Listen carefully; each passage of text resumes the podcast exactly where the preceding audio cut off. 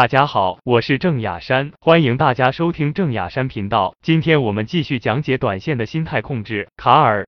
瓦伦达从六岁就开始表演走钢索，一次比一次惊险，创造了许多记录，好像走钢索比走平地还稳。一九七八年三月二十二日，他在波多黎圣湖湾进行一场表演，表演内容是走过横跨两栋十层楼的钢索。这次演出现场邀请了许多美国知名人士，演出成功会给带给他重大的名声和利益。上场前，他不断对自己说。这次表演太重要了，不能失败，绝对不能失败。为了让表演更刺激、更有看头，哼，瓦伦达决定撤销保险绳索。他自信百分之百会成功，因为从小到大他都没有出过错。况且这次的表演难度，在他的职业生涯中并不算最难的。当他在众人欢呼声中起步，顺利走到钢索中间，刚刚表演了两个难度不高的动作。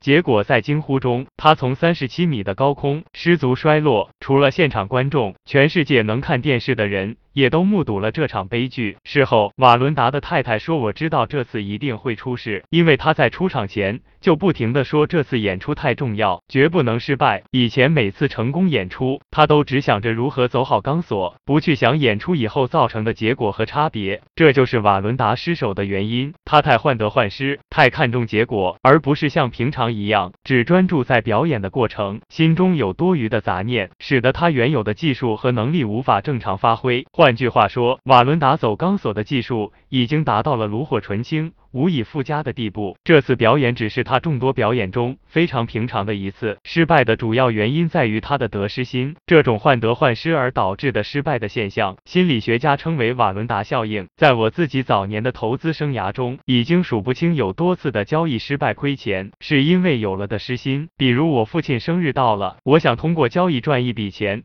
给他买份像样的礼物，这个念头就把自己逼到一个死角。这笔交易只能赚不能亏，看到自己的朋友。这个月的收益比我高，想最后几个交易日冲刺下，或定了一个收益目标，没实现就违背规则重仓交易。本来一笔可以赚大钱的交易，因为怕得而复失，赚了一点点就早早离场了。连续亏损后，不知道休息，不想承担合理的亏损，导致亏损以加速度进一步扩大。可以说这些和市场判断、交易手法都毫无关系。就像瓦伦达一样，太注重结果得失，而没有只专注过程。这就是我上节课说的行为风险。今天主要解决的问题是，我们在选股买入时机。仓位管理和卖出时机四个方面都有了相对明确的系统后，却不能完整的按系统执行，导致交易失败的问题，就是已经基本解决了市场认知问题，有了投资体系后，却不能执行。到底有哪些常见的错误？我们以龙头战法为例来聊聊吧。关于龙头战法，我的选股条件是当一个板块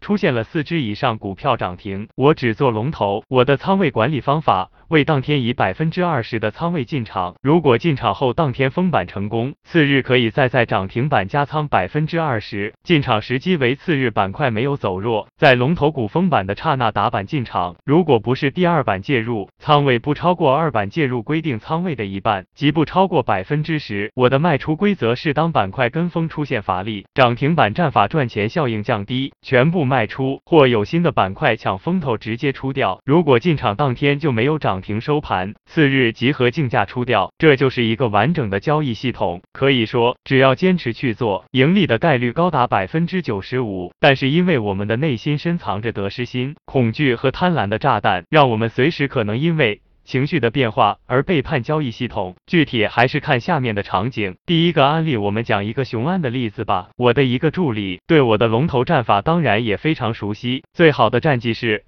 两千零一十六年五倍的收益，雄安新区出来后，他看到这千年大计堪比二零一三年上海自贸区的大题材，自然和大部分人一样非常激动。当然，在我看来，激动就意味着被动。他认为华夏幸福在雄安土地最多，每天涨停板的封单量非常大，加上最近大盘股比较受欢迎，成为龙头的潜力还是比较大。于是筹集四百万，这几乎是他的全部流动资产，在第六个涨停板排队买入，不料当天收盘。亏九个点，次日低开百分之四点八，六分钟内直奔跌停。他继续持仓，由于对雄安非常看好，他一点都没有觉得自己哪里做的不对，对自己持仓的定力和战略眼光非常满意。直到四月二十一日。亏损超过了百分之三十，实在是顶不住了，于是清仓。当四月二十五日真龙冀东装备出现信号的时候，他已经不敢重仓干了，只动用了不到五十万的仓位。虽然这比最后盈利了百分之二十，但连华夏幸福亏损额度的百分之十都不到。好，我们来分析下他的这一百万是怎么亏的。首先选股，龙头不是猜的，也不是预测的，这个地方他猜测华夏幸福是龙头是不可取的。其次，介入的时机，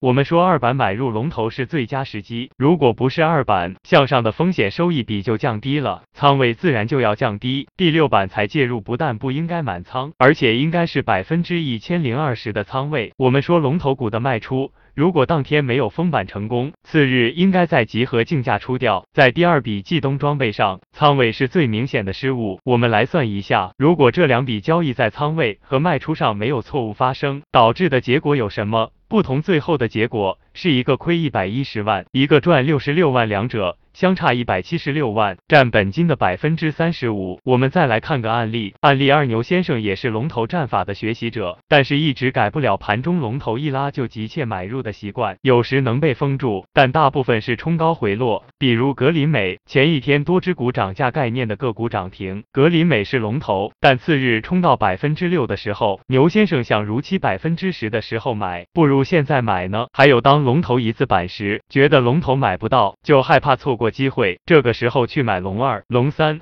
这种情况就是不纯粹，没有坚持只做龙头的系统。虽然不是说买龙二、龙三就是能赚钱，但在这个系统中就是错的。结合以上的案例，不论你使用的是龙头战法还是其他的系统，只要是系统，一定会包含选股、买入时机、仓位、卖出时机这四个方面。所以我们可以把。所有的错误归结为这四类：即选股的错误、买入时机的错误，包括该买的时候不买，不该买的时候又去买两种；卖出也是分这两种，一种是不止损，一种是胡乱止损或止盈。仓位也是一样，有超过仓位的情况，也有仓位过小的情况。可以说这四类错误不解决，市场再好，方法再好，我们要想盈利也是很难的。而导致这四类错误，核心原因是瓦伦达效应，这也是利弗莫尔总结的恐惧惧。和贪婪，以选股环节容易犯的错误为例，我们简要分析下为什么会选不符合自己投资理念的股，无外乎这几种情况。